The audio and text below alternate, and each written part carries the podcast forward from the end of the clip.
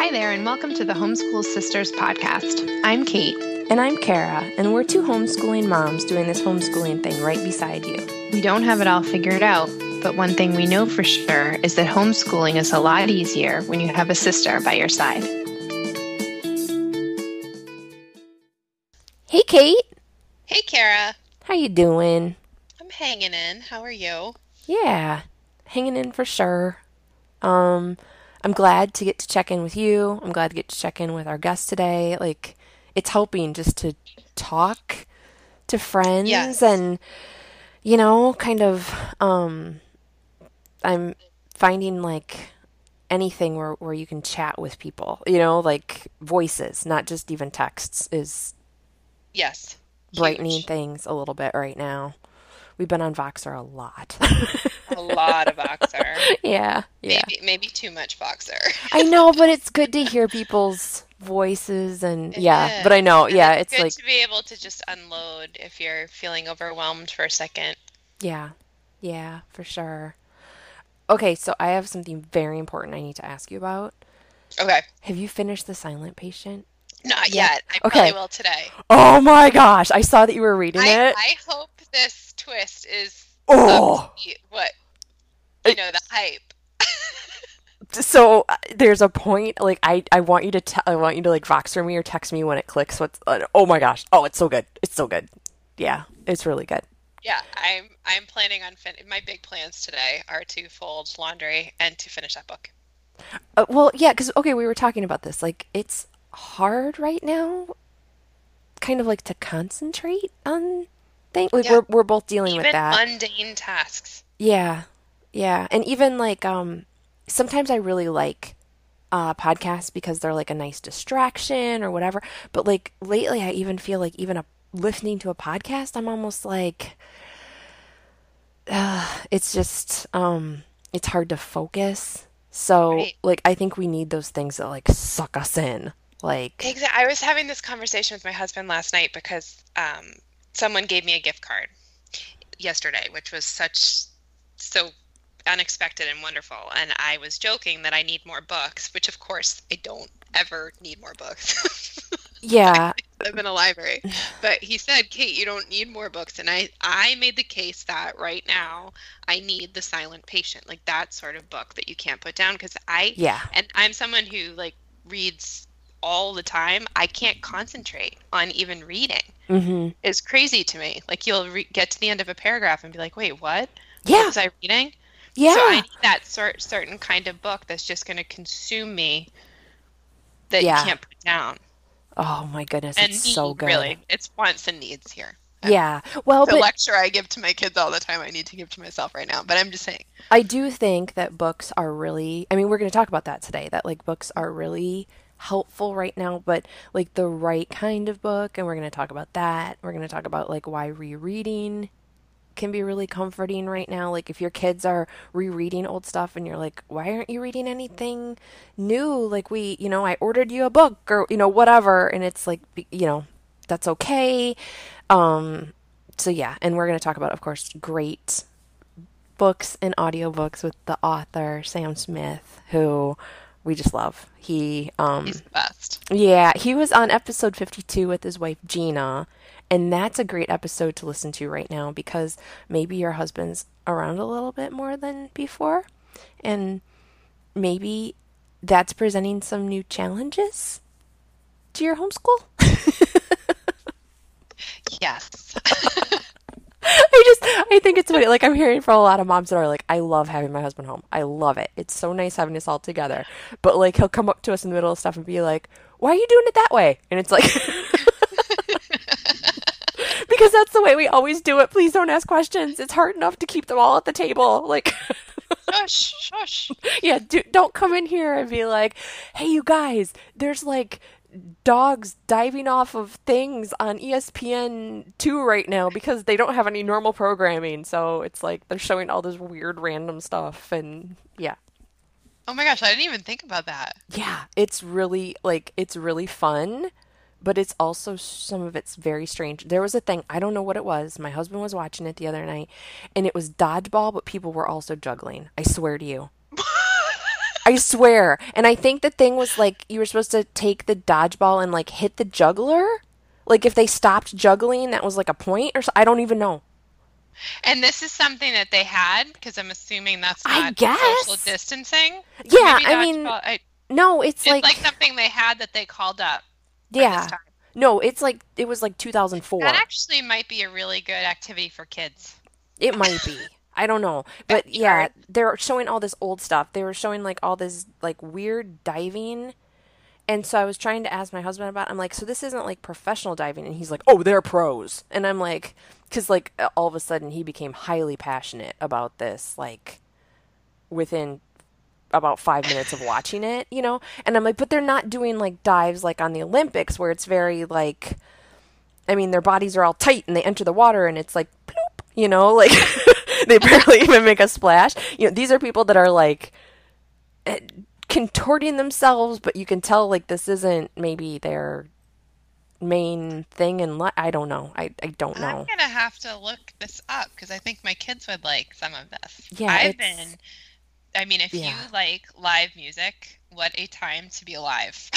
Right? Quarantine. Because I am breakfast, lunch, and dinner having like live concerts with people I love in my kitchen. Yeah. It's crazy. Yeah. And so that's how I'm surviving, is really, really good books and the Instagram lives that all the artists are doing.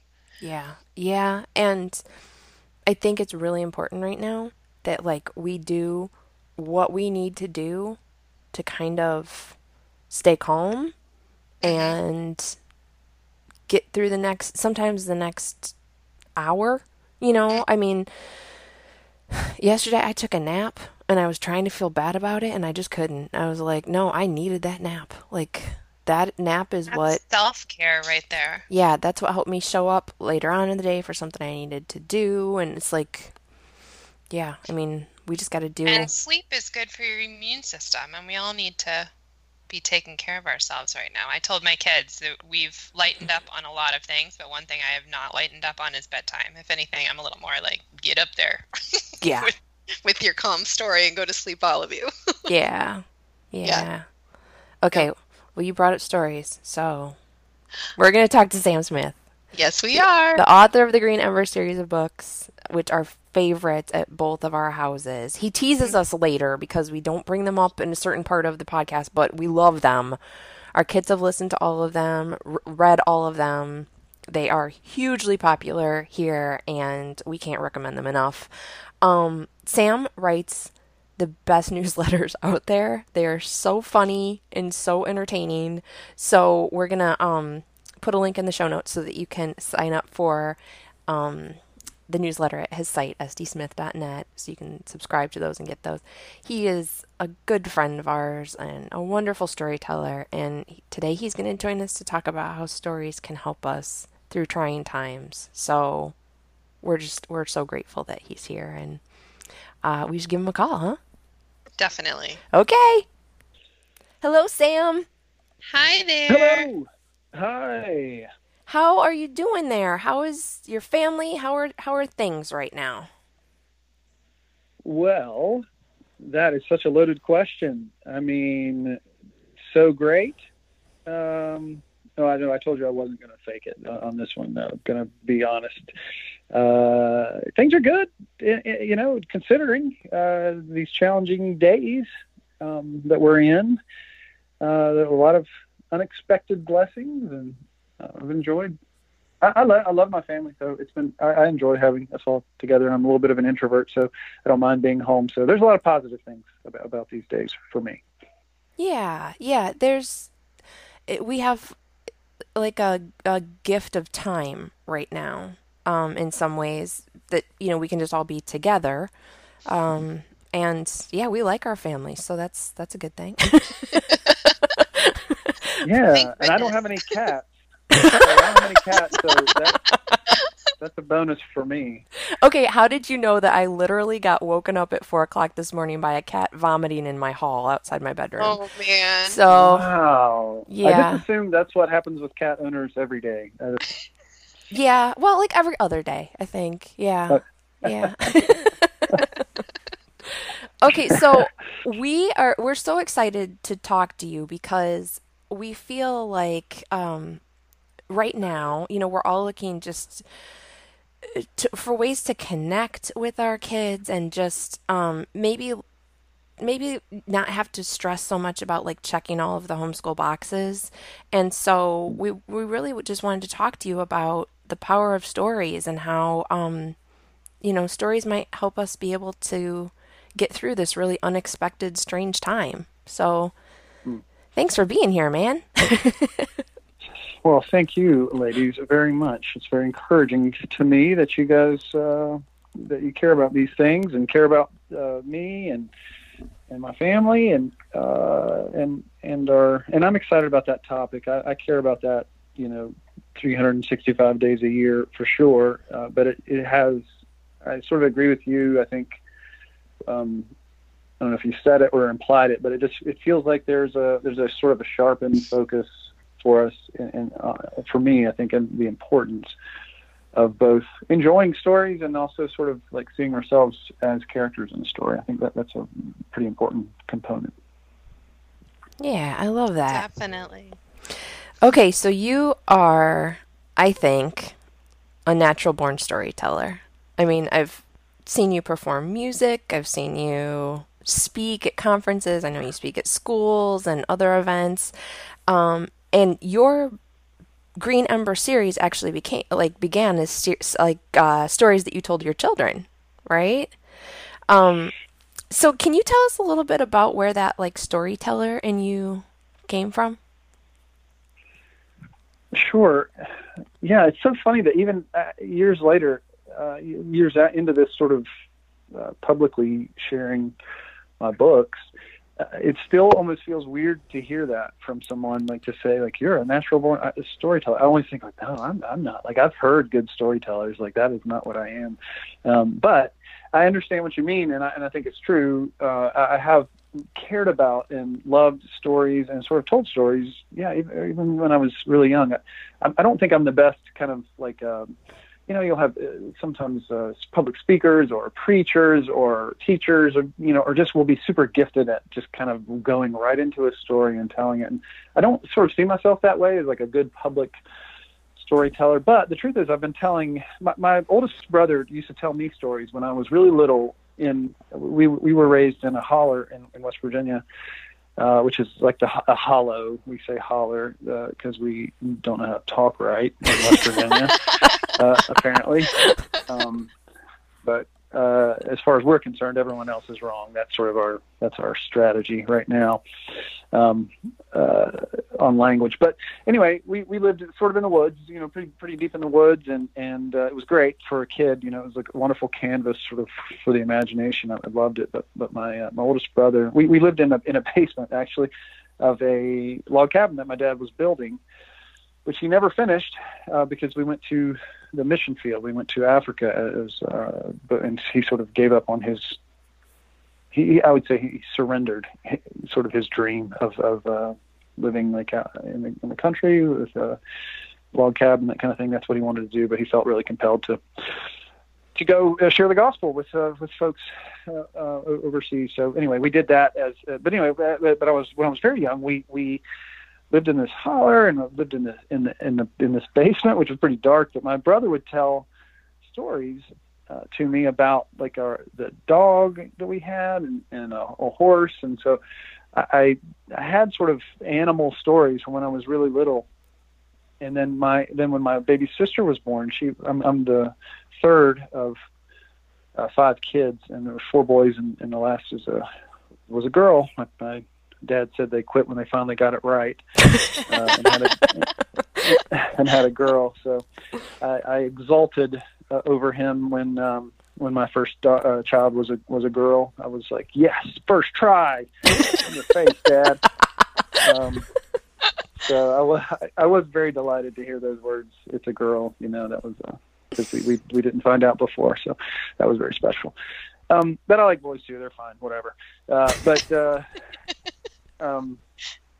so anyway, my brother said, so I told my baby sister, she was a little baby in our family, and her name's Rebecca, and I used to tell her stories when she was really little, because it was just kind of came natural, and my older brother had done that for me, and so I loved her, and I used to tell her the same kinds of stories. That's kind of how it started, and I think that even though I wasn't a reader, so it kind of came and went as far as my receiving stories. Mom would read to us, and would get stories in school, that kind of thing. But I always loved. I always describe it as being haunted by the vocation of a storyteller. I always felt that, and it was sort of come out, even though I kind of would sort of suppress it by being like an, what was in our culture like an ordinary boy who didn't read and didn't read a lot of books and that kind of thing. It still stayed with me in the games I invented and played. So now looking back, I think I was always sort of world building. I was always sort of creating and really crafting stories. And I probably wouldn't have called it that when I was young. That's so good. I love that. I feel kind of honored that you shared all that right now. That's really awesome. I know. I didn't know all that about you. That's really, really cool. Go ahead, sir. I just love the idea of siblings staying up, telling each other stories. I think that's so important. And yeah, I was going to say, I've seen you speak. You're selling yourself a little bit short, mister. You are a wonderful, lovely speaker. So, but I know it's hard to heap praise upon yourself, but being humble. Yeah. I've worked very hard to pretend to be humble, and so don't mess with that. So we all know right now is a time of a lot of uncertainty for us all. Can we talk a little bit about how stories can help us through this time? No, thank you. You stinker. I don't think. No, sure. Yeah, I guess it does feel like I'm trying hard not to be an expert in things that I'm not an expert in, epidemiology and economics and that kind of thing. And that does feel like the two very important fields right now, and important to listen to really wise folks. But I do think that while I do feel like it's sort of like an expertise that spans sort of the generations going back, and human history, human culture. We've always had storytellers, and we've always had storytellers that help us make sense of things that happen. Walt Longer is an author, and he at one point, I heard him give a talk where he talked about storytellers as people who are pilers into piles and heapers into heaps, as in they give shape to what's happening in our experience. Going back to even if you had early in history, you'd have maybe a battle or something, and people would come back from a battle, and some people would be dead, some people would have been lost, and somebody would have to say something about what happened. And sometimes those got recorded, sometimes they on some kind of a technology like a tablet or paper at some point, but there was always someone sort of giving a sense of things, probably lots of someone's giving a sense of what had happened. So I think that the best use of the gifts of storytelling are to serve people in sort of I feel like that story is in imagination, C.S. Lewis talked about it as the organ of meaning, that it's not, we have an intellect that's so it's supposed to help us understand truth, and he talked about being the natural order of truth, the intellect, but the imagination is the organ of meaning. So I think storytellers have a unique role to sort of help us understand what to be connected to meaning, to understand the meaning of things, to things to be piled into piles, heaped into heaps, to give shape to things. And I think poetry is helpful for this too. Sort of, we live in a kind of a analogical world. We understand things because of other things. My love for you is like this. This situation is like this. we have analogies all throughout world and metaphors, that kind of thing. So I think it's just helpful for us to, I think it's impossible when we want to tell the truth to someone, we tell them a story. We say, hey, listen, this is what happened to me. And so that goes, it goes from experts like Homer or Shakespeare or, you know, brilliant people down to the hearth, down to the home, down to the older sibling telling the younger sibling a story. And all of those things help us to understand what the world is and what it means. I even think of, for myself as a Christian, like you can sort of say truths, which I think are really important. Like you can say like God is powerful, and that has a certain kind of a, that's true. That's a true statement. But it's ultimately actually meaningless apart from a story. We don't know what power means unless we have a story. So we don't know how to, like, if you say God created the world or God, parted the Red Sea so that the Israelites walked through on dry land, like, or that Jesus healed Jairus's daughter, you know, a 12-year-old girl who is dead. He brings her back to life. Like, that is power that you understand because it's in a story, and you kind of, you know what it means. Then you sort of get the truth, but you don't lose the meaning. It's addition without subtraction. So I just feel like so that's just in a big picture, stories are not just like kind of important and like we should really do, they're like absolutely essential for like ultimate meaning and even small meaning. So that's kind of that maybe sounds like big and philosophical, but I think on a practical level, it's so important that we it's such a valuable way to connect with each other. Mm-hmm. And just going back to the sort of the hearth, like, I really feel like if your family does a read aloud during this time, you can't go, we're not supposed to be going places. Most of us, certainly not a lot of kids are supposed to be sort of going places. Physically, a lot of places are far distant journeys, that sort of thing. But you can go to Mordor, you can go to Middle Earth, like you can go together on a journey through a story. And I tend to believe that those are real adventures, because if you and your siblings are all, going to Narnia or on Prince Edward Island with Anne, it's a real experience, it's because the imagination is a powerful capacity. And so you really do go on those things. And those are kind of real characters. Those characters are real to you, Samwise Gamgee feels real to me, Anne of Green Gables, she's a real person, Jo March is real. And they're not real in sort of a technical sense, but they're real in this experiential sense. And we can experience that together. That's a shared adventure. So you can go, that's a cliche, like you can go to the library, you can go anywhere, but it's true, and when you do it together as a family, it has this sort of uniting power, because, like people always talk about friendships are forged through adversity, that kind of a thing.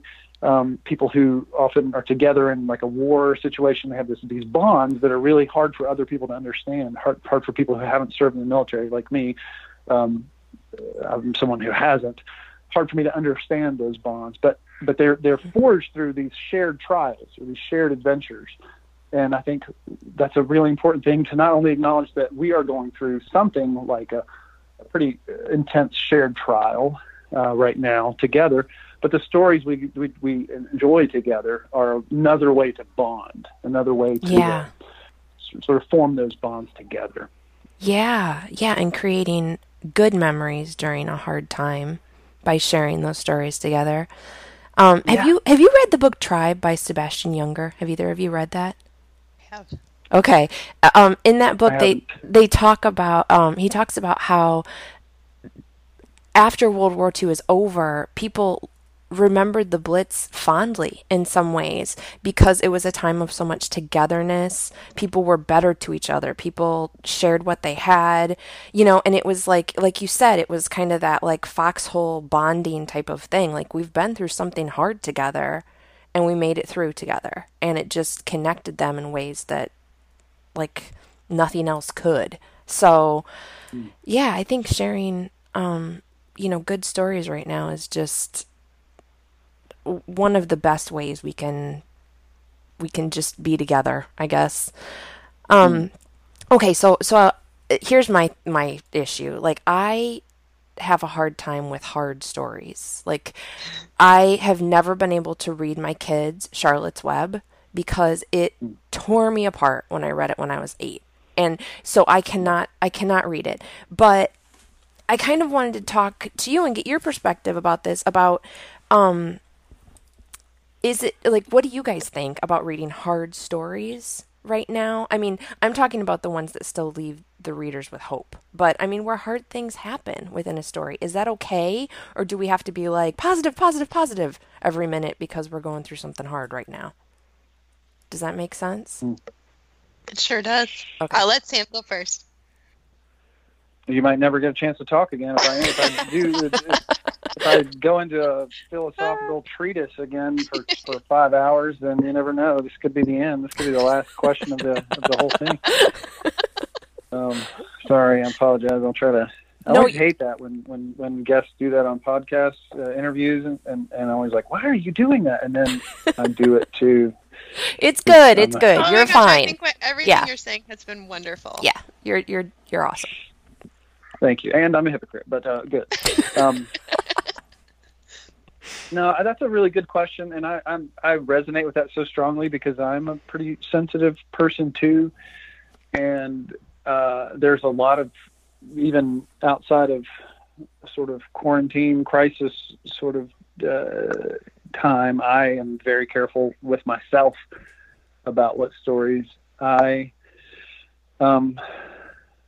enjoy or read, because I need to sort of like watch out for myself. Like I need to watch out for my own sort of my own heart. I don't enjoy like horror and like a lot of really heavy, gruesome stuff. That's just because it goes to my heart. It gets in me, and I don't need sort of that darkness to be pervasive. But I know you're talking about stories that have really deep value for a lot of people, but there's painful stuff in them and difficulties, and I think that's really wise, just to care about your kids enough and to care about your like where your own self, where you are now. Like I think we're all in that place right now where we're trying to make choices like, oh, do I need to, like right now, this has been a really tough day. Like I just need to watch like a comedy, we need to watch something that's funny together as a family that doesn't have high stakes, or the stakes are just kind of,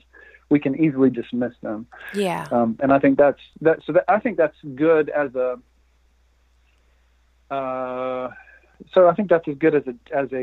gesture. And I don't, Andy Crouch has this, he's a wonderful writer, and actually he's writing some wonderful things about this current crisis right now, which is excellent. He's writing some really wonderful things, but he's written a few books, and one book's called Culture Making, and he talks about the postures and gestures. He talks about these two different sort of things, and he applies it to sort of different things than I'm going to now. So I'm just going to sort of rob his metaphor from him and leave it dead in a ditch, because that's the kind of girl I am. Actually, I did this in person with him. I was speaking at a conference with him a couple weeks ago, back when we had conferences, and I got to destroy his metaphor right in front of him, and it was really sweet, a sweet moment for me. But anyway, he talks about postures and gestures. So, like for instance, violence for me, like I'm not a pacifist personally. And so violence is on the table. Like if I'm at a store and someone tries to like grab my daughter, my 7-year-old daughter, and tries to take her away, kidnap her or something, I will use violence. I will physically try to stop that person, and I will, punch, whatever. I'll do anything I can to try to protect my daughter. So that's a gesture. I'm ready. I'm willing to make that gesture, but my posture is not a violent posture. I don't look for fights. I don't want to fight. I don't like violence. I think it's awful. If I used it, it would be only at great need. So that would be a really rare gesture. So you're thinking about postures and gestures. So I think that's a helpful way to think about things. For instance, criticism. I talk about this sometimes. Like being a critic is necessary sometimes, but I think of it as a sometimes helpful gesture. It's a really crummy posture. Yeah. And we've all sort of met people, or we've been people ourselves, who have sort of had a posture of criticism. But so anyway, on this sort of like the deeper stories, the more the hopeful stories that have a lot of pain and darkness in them, I think that those are more like, for myself, I think those are like food, not medicine. I think that that's something that we need. I think that's something that we need in our lives. We need that pretty regularly. I think we need good stories where the characters go through darkness and difficulty. So I think at some point, if it's a noble story like the Lord of the Rings or Charlotte's Web or some of these stories, really not any stories that have deep impact, meaning, connection for us that don't involve that to some extent. And they, what C.S. Lewis described the Lord of the Rings as, here are beauties that pierce like swords. This is a story that will break your heart. And we love it because it breaks our heart. And I think that is food, and we have to eat that food. I think other things are medicine, and that we don't need them all the time. I think sometimes, but I sort of think that's food. I think that's a posture. I think that's something we do need. But for a while, sometimes we might need to make a gesture of like, well, we're going to read P.G. Wodehouse, or we're going to read something that's just really light and silly this week, or we're going to watch just a funny show or a light show. We're going to watch Mayberry, or we're Andy Griffith, or we're going to just watch some kind of sketch comedy, something that just makes us laugh for this week because we're just trying to make it. So I think it's like, it's okay. But to me, I feel like there's such importance to those other kinds of stories. The stories where the adoptive father dies and the orphan girl is sad and she has to get through it, in Prince Edward Island, all these kinds of difficult, deep things I think that are painful. I feel like we need them. I think we need to keep coming back to them, but we don't. For me, you don't have to always live there constantly. Myself. Yeah. Oh, that's good. Kate, what were you gonna say? Well, I just love linking stories to food. I think that's so true. It's just so good for the soul right now. I was gonna say that first of all, like Sam just said, that you should be discerning and know your kids and your family best, but I think there's been a lot of articles written, and I can't, of course, because my brain is muddled this week like the rest of the world, I can't call any up right now, but there's been a lot of articles written about the benefits of reading difficult stories and fairy tales to our kids and how that helps them make sense of their own world when they can lose themselves in a story and see someone overcome that. And I think experiencing that together, if that works for your family right now, could be really soothing and maybe open some conversations that kids want to have but don't really know how to have right now. And I would also say that for me, I smiled when you said Charlotte's Web, because I always think when my oldest started reading really young, Kara, I think I've told you this before, but the teachers when he was in public school were telling me that he wasn't comprehending, that he may be reading the book, but he wasn't comprehending it. And he started reading Charlotte's Web and started bawling. And I wanted to call the teachers up and say, comprehend, like clearly he's comprehending this. Yeah. So it has such a special place in my heart. But those stories in our house, because I can't get through them without crying, we listen to on Audible. So that's my hack, because then you can cry with your tissues and your kids are seeing you experience the story and, feel real feelings, but you don't have to struggle with the text as much. So that would be my 2 cents for that one. But I think you should know your kids best, because right now is a time for silly stories, too. There's definitely a place for that. I know we put the math books aside, and we've been playing nothing but, like, goofy games and telling jokes and doing Mad Libs and things like that. You just need to lighten the mood right now. Yeah. Yeah, that's good. I love that you both have said, like, meet your kids where they are and know your own heart. Like, know what you can take right now. There's a show that my husband wants me to watch. I don't even know what it is. I can't think of the name of it right now. And I'm like, it looks too heartwarming. Like, I can't right now. It's like, it's one of those shows that is like meant to make you cry. And I'm like, I can't do that to myself right now. Like, what I need right now is to watch reruns of The Office. That's what is helping me, get through this right now. And so I think, oh, that's really good. It's really good from both of you. And Sam, you mentioned, of course, like Lord of the Rings and Narnia. Oh my goodness. Wow. And Anne of Green Gables. Wow. Okay. But do you guys have anything else to recommend that's like a really, that might be good right now? Yeah. Oh. If you're talking about that sort of soul food stuff, and I just resonate with what Kate said so much, because you know, she talked about how, you know, that there are sort of experts saying what we anecdotally know to be true, that we do need to go through this. It is so helpful for kids to be able to see heroes overcoming through very difficult circumstances. And you know, Chesterton talks about how the children already know. That a lot of people are like, you can't expose kids to sort of the idea of evil, for instance. But like, kids already know. And that's, Chesterton says, like, kids already know. Fairy tales don't give the child his first idea of bogey or of evil. What fairy tale gives the child is his first clear idea of the possible defeat of bogey. Yeah. He says the baby has known the dragon intimately ever since he had an imagination. What the fairy tale provides for him is a St. George to kill the dragon. And so stories that have the St. George in them, I think, are so important right now.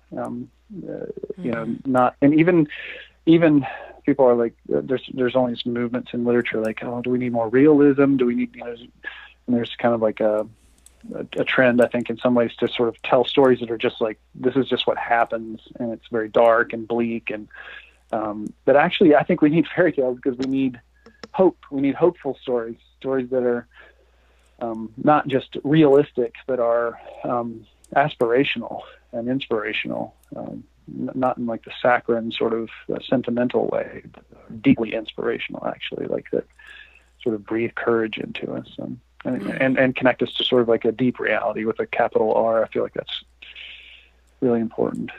But along those lines, like books that for adults, I would say, like, I'm just looking at a book right now that's really influential to me, which is Cry, the Beloved Country, which is, have you guys read that? Not in years. I should again. Well, I love that. It's partly because it's it takes place in a place close to where I lived in South Africa, and it's a beautiful story of that country during a really turbulent time. And that's a real deep sort of, again, it might be a book that you might hold off on while you're, you know, finishing up The Office for a little while, but it's that's a good one for adults. But you're probably asking for kids. Is that what you're thinking for families? Sure. Together? Just if there's anything else that popped into your mind that might be a good one to share right now with our kids. I love the books by Andrew Peterson, the Wingfeather Saga is really excellent. I love the Jonathan Rogers has an excellent book called the Wilder King Trilogy, and the Charlatan's Boy. Those are good. Glenn McCarty has a wonderful book called Tumbleweed Thompson, which actually might be kind of like perfect for a time like this. Glenn's a really, really wonderful writer. New writer, but he kind of feels like a Tom Sawyer-ish sort of stuff. Very funny, really clear writing, really generous, but it's got some soul, it's got some heart to it. But it's pretty light too. There's, you know, raccoons jumping on people's faces and popping powder, and it's a Western kind of that's a really fun story. Yeah. Those are just a few I can think of real quick. That sounds good. Kate, have you guys read anything really good lately that you would recommend?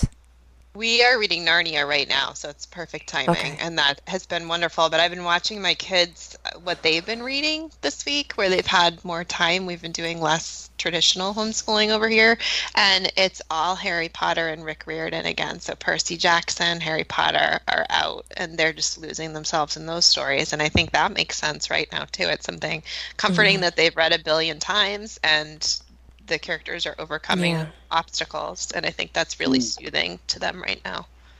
Yeah. I think rereading can be really good right now too, because you know how things are going to turn out. So I mean, you know, characters are going to encounter those obstacles, but you know that in the end, there's still going to be, you know, some hope and something, you know, good that's going to come out of it. So I think that can be really a nice thing too. I've noticed that too with my kids, that they're rereading right now.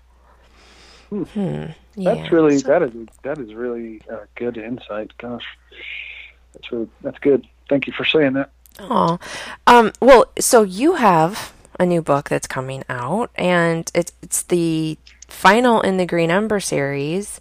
Are you able to tell us? Neither one of you recommended that series. Still hurting a little bit over here for that. Well, that's one of that's one of the things we're rereading, though. We didn't want to. I don't have any toilet paper to wipe my tears over here, but. Of course, we want people to read your series. Absolutely, yeah. But what can you? I mean, I know you don't want to do spoilers or anything like that, but what can you kind of tell us about your newest book? Well, why don't I just read you the last chapter in the book? Oh, sure, that would be perfect. Okay. That doesn't sound like a spoiler at all. Oh boy. Thank you for mentioning that. Yeah, I'm excited in a sense to get to the. I'm very grateful to have been able to get to the end of the main series of the Green Ember books. The fourth book will officially come out now on March 31st, and so hopefully that's around the time you're hearing this. And I'm really grateful. This journey of writing the Green Ember has been a real joy and a real adventure for me and my family. And this is the fourth sort of main big book in the series, and I'm excited. There's kind of a lot of people that are anticipating, excited about what's going to happen with the conclusion, and I feel I've sort of. I don't know, I've been praying for a while that asking the Lord that I could sort of get to the end, kind of finish this little race in my life. And I really had a pretty intense desire to try to do a good job for the kids and families who've been enjoying this series. And I'm excited to have that prayer answered with a yes, and to be able to share it. It feels like a real privilege for me. Yeah. Oh, we know. I mean, I will say, though, that when my daughter saw that it was called Ember's End, she got a little choked up. There was kind of a, oh. Yeah, my kids too. Really? But that's a good series right there. Yeah. We don't want it to end. Those are the best ones. Yeah. So your book comes out today when this episode is coming out, and you've had to cancel a lot of your book tour this season in light of everything that's going on. And we know how important it is for you to connect with families. Can you tell us how you're pivoting a bit right now? Sure. So we are recording this a little bit before that. And like everybody knows, all these sort of situations are very fluid, and but I know some things will still be true when this comes out, and hopefully for a long time after. And that is, we'll be sharing stories with the world, and you'll be able to get a copy of this if you'd like. It might take a little while for the physical book to get to you. We're all sort of trying to navigate those decisions about. We're right now we're sort of temporarily stopping shipping books from our store for a little while to because we feel like that would be the best way to kind of honor and help folks who are doing more essential stuff and trying to get out of their way and that kind of thing. But we have audiobooks, we'll have ebooks available, and the audiobooks are available in a lot of different ways. Including free ways, actually. You can get them through your local library, and if your local library has Hoopla, then that's a really cool way because it's free for you. It helps us too, and it's and there's no wait for that. So a lot of libraries have Hoopla, and you can just if you just sign on there and grab it. That's a really wonderful way.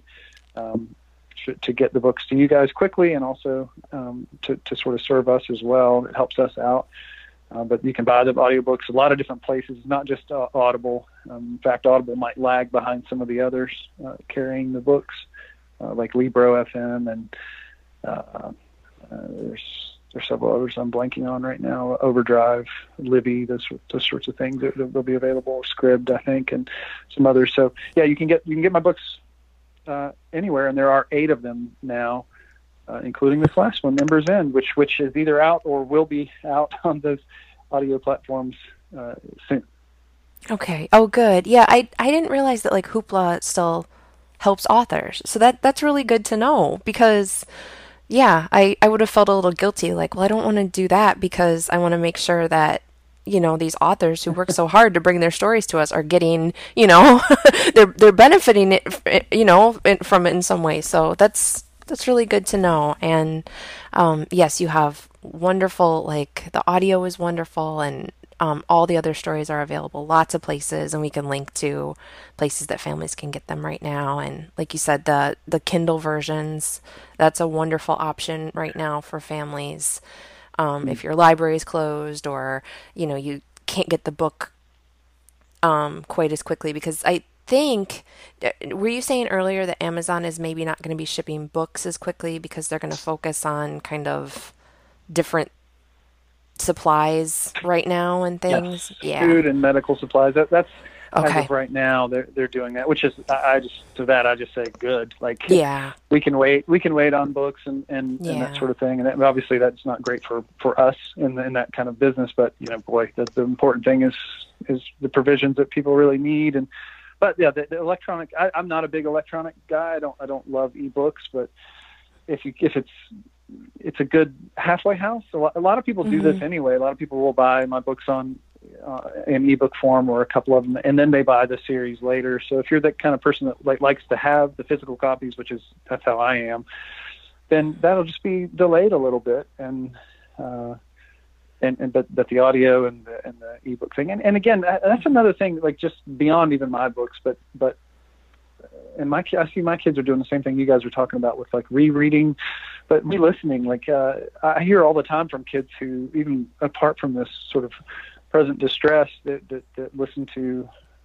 I get messages quite often that say my kids listen to the Green Ember or Green Ember books every night on their, as they're going to bed or whatever. And there's something about the familiarity and that kind of a thing. So yeah, it's a wonderful time to get kids going on, especially if they don't have, they're looking for things to do. You don't know what to do. That's something that can be really helpful. You can be busy with your hands. You can be making a craft. You can be drawing. You can doing Legos. There's a lot of things you can do while you're listening, even if it's just a simple, comfortable, or repeated stories. And I'm a big fan of audiobooks myself. So I think their value is tremendous for us and for our kids. Yeah. And again, that's a great way for families to share it. And you can all sort of be doing your own things. You can be, working on making dinner and, whatever you need to do during these times. And yet you're still sharing the same story. And that's a wonderful thing. And your stories are, of course, so encouraging and full of hope and exactly what I think families need right now. So I'm really glad you're here to talk to us. I am too. This has been great. Yeah. Thank you so much. That's very kind of you. And I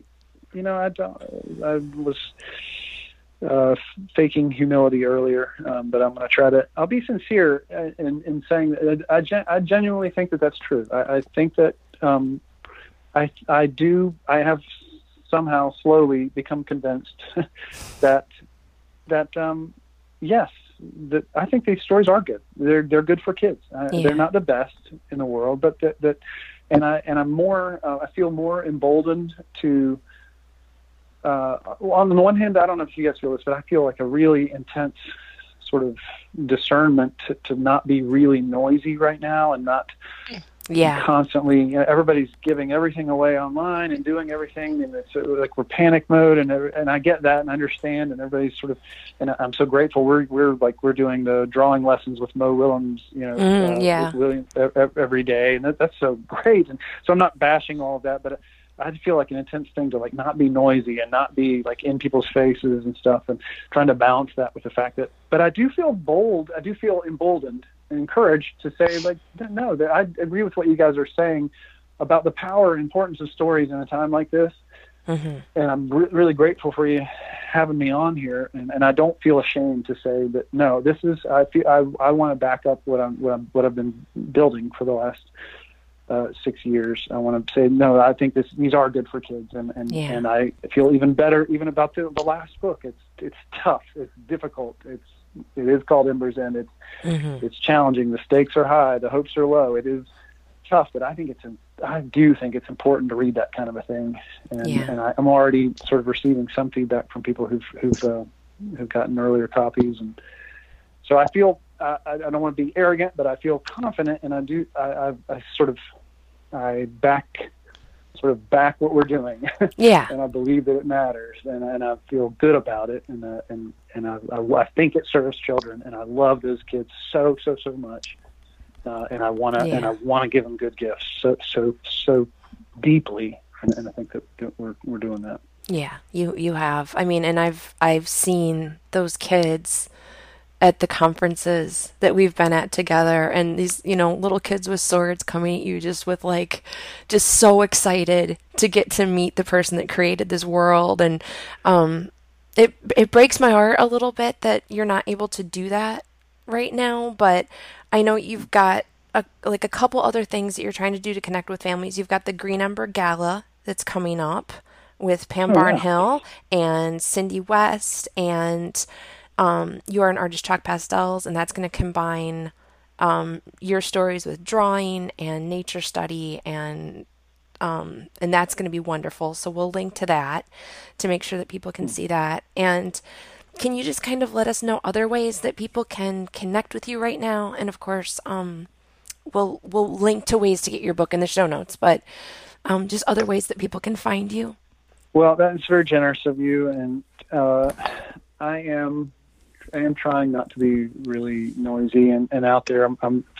My heart is to spend this time in investing in things that will endure, like creating stories, but if you want to sort of be able to pay attention to what I'm doing, I mean, always the best way is through my newsletter, which is, you know, you guys will link to it, I'm sure, but it's just going to my site. We give away the Green Ember audiobook to anyone who signs up for my newsletter, and so that is, if you kind of want to get started on it, there's a pretty low bar of entry. You can get a free audiobook to get going on that. And that's an intro. And if you're sort of beyond the intro phase and you're already into our stories and just being a newsletter subscriber, or if you pay attention on Facebook or Instagram, that kind of thing, I'm doing stuff there occasionally.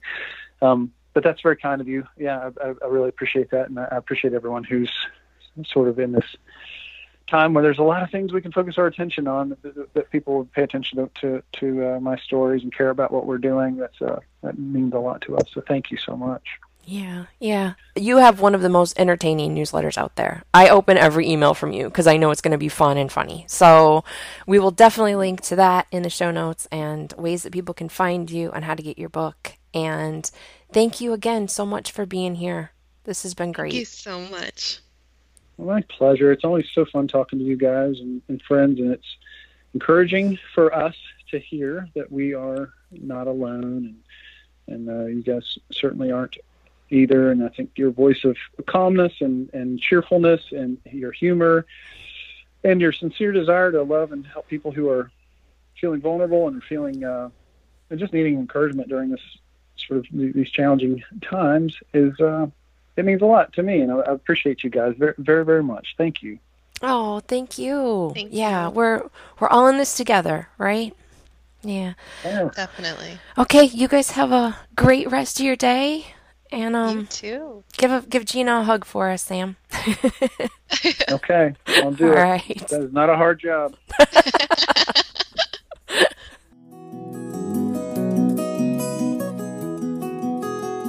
Thanks for hanging out with us today. We'd love to answer your question next, so head to our site, thehomeschoolsisters.com, and click on Ask Us a Question. We share posts over there too, and you can find us on Facebook, Twitter, Instagram, and Pinterest.